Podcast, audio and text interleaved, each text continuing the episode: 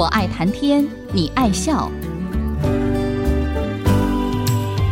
听主持人刘炯朗校长以深厚的学养、浓厚的人文关怀，谈笑间分享教育、科技，注入人文活泉。欢迎收听。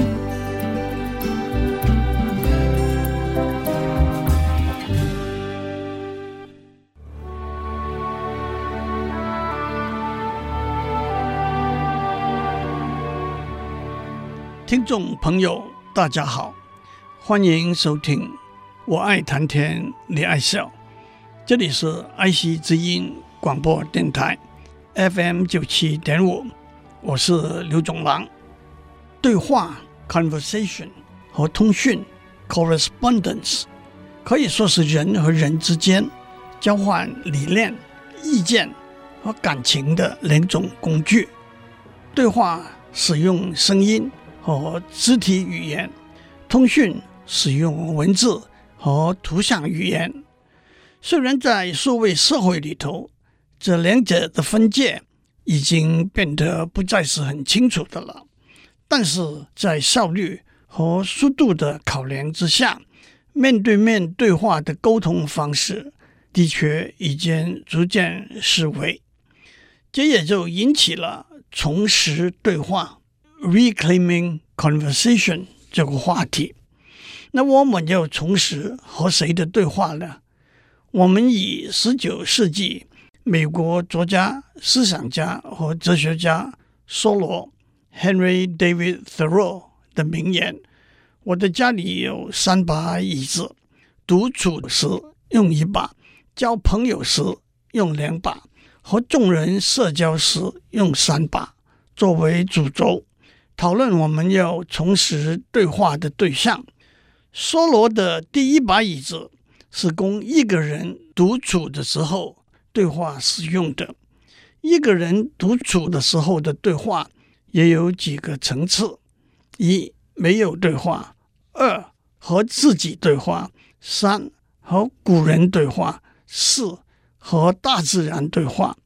前两个礼拜我们已经讲过。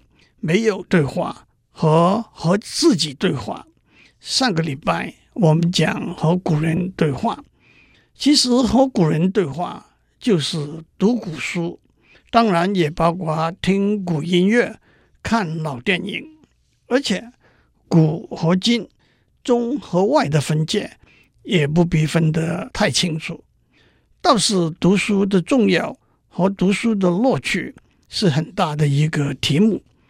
从上个礼拜开始，我们指出，在数位社会里头，知识和资讯传导的一些变化，那就是碎片化、浅碟化、狭窄化、短暂化和功利化。上一次我们已经讲过碎片化、浅碟化、狭窄化，今天让我们接着讲下去，短暂化。在瞬息万变的数位社会里头，许多知识和资讯的半衰期，那是物理学的用语；或者赏味期，那是美食家的用语，往往是很短的。因此，读了书却不用心把学到的内容记下来，是一个通病。更加上电脑有极大的储存资料的容量。网络上查询资料也是易如反掌的事，因此过目即忘成为一般人读书的习惯，而且这也和知识和资讯的碎片化有关。在碎片里头跳来跳去，那是不容易在脑海中留下印象的。其实读书是要把前人的智慧理念。和文采吸收融合，变成自己的智慧理念和文采，那就必须经过一个细读、牢记甚至背诵的过程。我们总不能够在辩论当中业会桌上大声地说。对我们目前的话题来说，莎士比亚有一个很适当的名句，让我 Google 一下念出来给大家听吧。也有一个说法搜索引擎是一个知识放大器，您有一分，它可以把它放大成三分；但是如果您只有零分，它也只能把它放大成零分。您必须知道适当的关键字和词，搜索引擎才能够帮忙把相关的资料找出来。更进一步，我是非常相信对文章和诗词背诵的重要性和乐趣。我常常跟年轻的朋友讲，您现在背熟了一篇好文章、好诗词，可以享用八九十年。的确，我小学、中学时候背的文章、诗词，现在还可以朗朗上口。年纪大了，即使背得下来，可以享用的时间也就短了。更何况，认知科学家有明确的证据证明，背诵记忆的能力是随着年龄衰退的。接下来，我们讲功利性，学以致用。是一句大家都听过的成语。这句话比较直接的解释是：学习的目的是要把获得的知识应用到实际的工作里头去。我觉得一个比较广泛的解释是：学习和应用之间应该有一个适当的距离。在接受了什么是学习、什么是应用的前提之下，这句话的意思是。两者之间应该有适当的距离，在有些情形之下，这个距离应该比较小。那么，可不可能是零呢？在有些情形之下，这个距离可以比较大。那么，可能不可能是无限大了？很明显的，在科学技术迅速发展和科学技术在应用上的重要性迅速增加的今天。一个倾向是把这个距离尽量缩短，这就是功利化。功利化的一个结果就是忽视了基础的科学和技术的研究、发展、了解和学习，因而带来短多长空的后果。更何况，多不一定是多，空可肯定是空。位于美国普林斯顿镇的高等研究院 （Institute of Advanced Study） 是鼎鼎有名的一个独立研究中心。它虽然和普林斯顿大学有密切的合作关系，但是在行政上是独立于普林斯顿大学的。高等研究院里头有四个研究所：历史、社会科学、数学。和自然科学，他是在一九三零年，有一位教育家 Abraham Flexner 弗莱克斯纳，基于纯粹为追求知识而从事研究工作的原则而创立的。许多著名的学者，包括 Albert Einstein、John von Neumann、陈省身、杨振宁、邱成桐，都曾经在那里。从事研究工作，Flexner 在一九三九年写了一篇短文，题目是《The Usefulness of Useless Knowledge》，没有用的知识的用途。特别是在今天，这是一篇发人深省的文章。让我引用里头讲的一个例子：有一次，Flexner 和创立 Eastman Kodak 摄影公司的发明家、企业家和慈善家 George Eastman 谈话。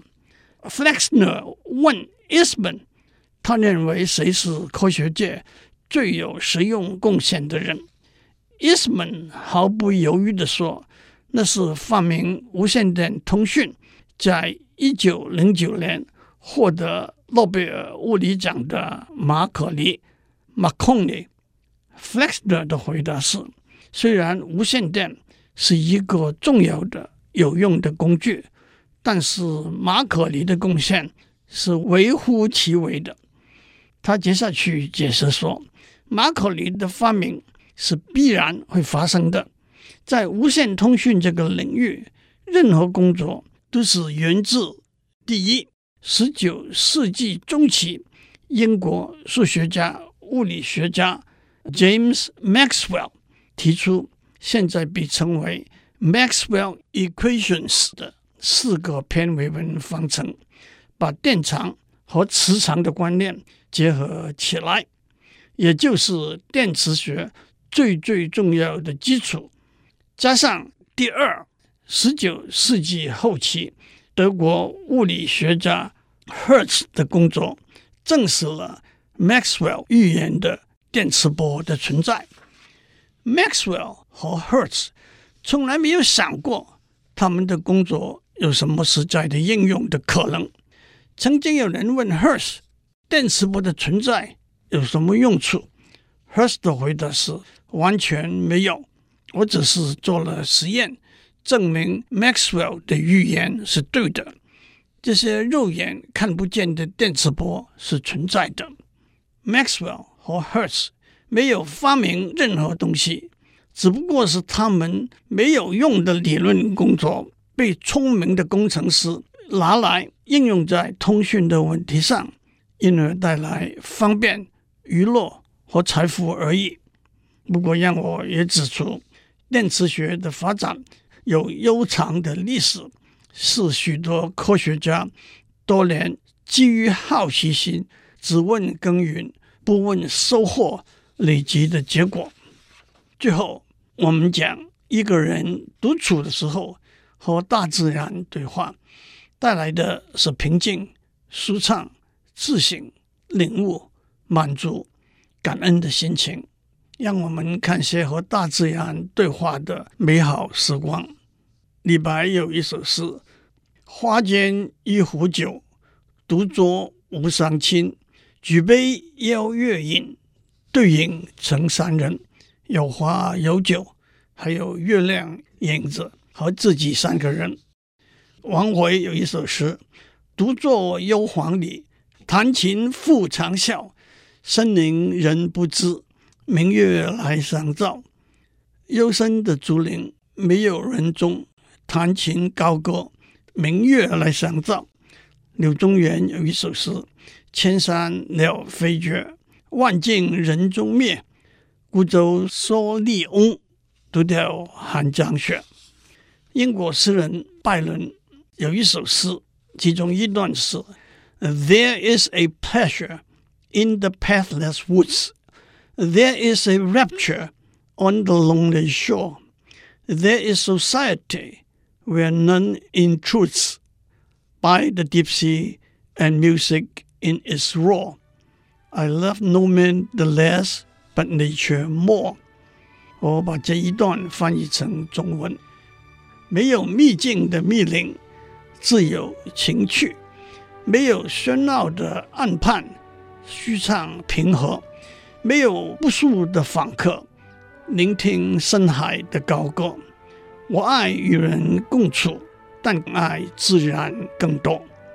我们先休息一下，待会再回来。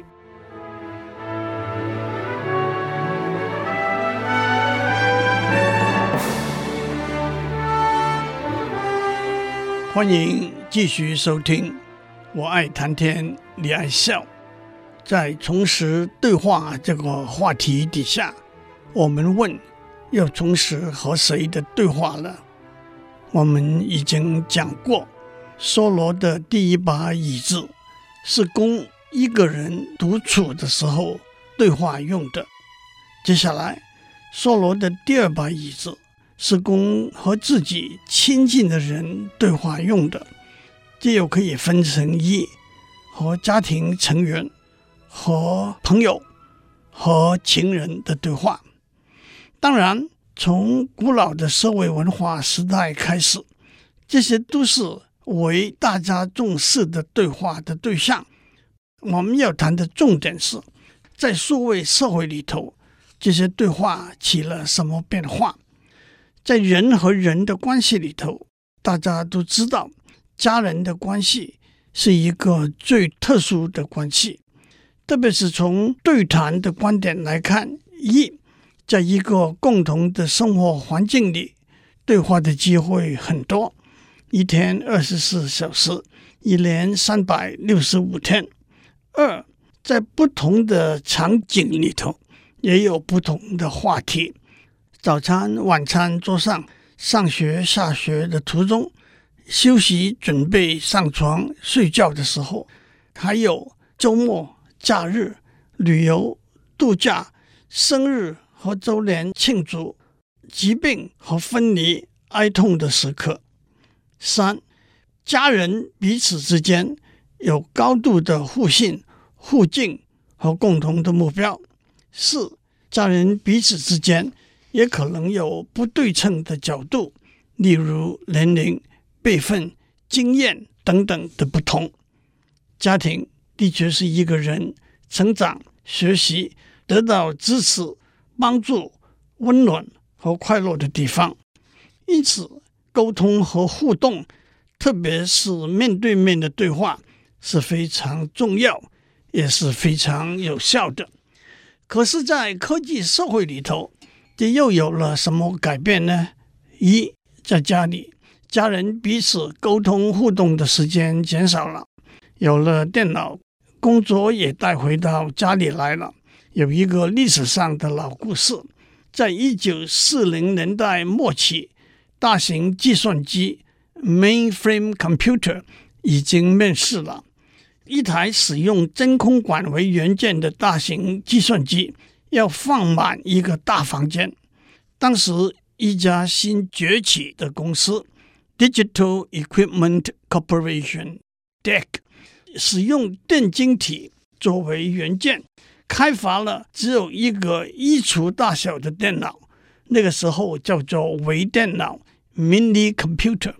有工程师建议继续开发更小的微电脑，可是当时 DEC 的老板 Kenneth Olsen 说：“谁会想要把一台电脑？”带回到家里去啊！当然，这句话可能是开玩笑的。不过后来，个人电脑 PC 的发展的确带来了 deck 的没落。有了电脑和智慧型手机、社交平台，在家里和家人在一起的时候就被工作侵占了。记得不久以前，也有人提出下了班以后。主管不可以用 Line 和员工谈公事的规定。同时，在家里有了电视、游戏机，最新的《后宫斗争》电视连续剧、美国 NBA 篮球的冠军赛、PlayStation 和 Xbox 上面的蜘蛛人 Spider-Man、最终幻想 Final Fantasy、古墓奇兵 （Tom Raider。等等让人入迷的游戏，不胜枚举，也都侵占了家人沟通互动的时间了。二，沟通的时候，经常被从外面进来的电话、简讯打断，断断续续，欲语还休，心不在焉的碎片式的对话，往往无法说得清楚，更无法传递心意和感情。三，有了电话、电邮、社交平台，家人面对面的聚会也减少了。虽然在台湾和大陆，大家还尽量保持逢年过节回家团聚的习惯。王维有一首题目是《九月九日忆山东兄弟》的诗：“独在异乡为异客，每逢佳节倍思亲。”遥知兄弟登高处，遍插茱萸少一人。还有，按照一个欧洲的调查报告，在不同的国家，青少年和家人一起吃晚饭的频率和他们的成长是有正面的关系和影响的。全家一起吃晚饭，一代表在某个程度上，大家有共同的方式。过着共同的生活。二，这是大家聚在一起感恩庆幸的机会。三是培养礼貌和社交礼仪的机会。长辈对晚辈的关爱，晚辈对长辈的尊敬，都可以表达出来。四是大家交换讯息、资料的好机会，四是大家相互学习的机会，而吃晚饭就是面对面交谈的机会。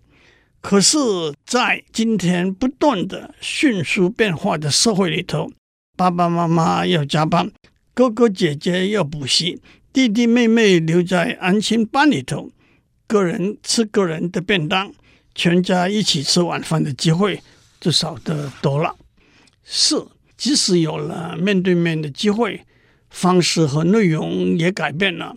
晚上睡觉，爸爸和小朋友一起读书。讲故事，现在由 iPad 取代了，也有家人在不同的房间里互传短讯，取代了面对面的对话。妈妈接了小儿子下课，小儿子说今天考试考了九十七分，一路上妈妈就反复的问什么题目答错了，被扣了三分。第二天妈妈接小儿子下课。小儿子说：“今天考试考了一百分，一路上妈妈就反复的问，还有几个同学考了一百分。”社会科学家指出，在瞬息万变的社会里头，代沟 （generation gap） 的产生是难以避免的产物。面对面的对话，就是要缩短弥平代购的最好的方式。今天我们就讲到这里，祝您有个平安的一天。我们下周再见。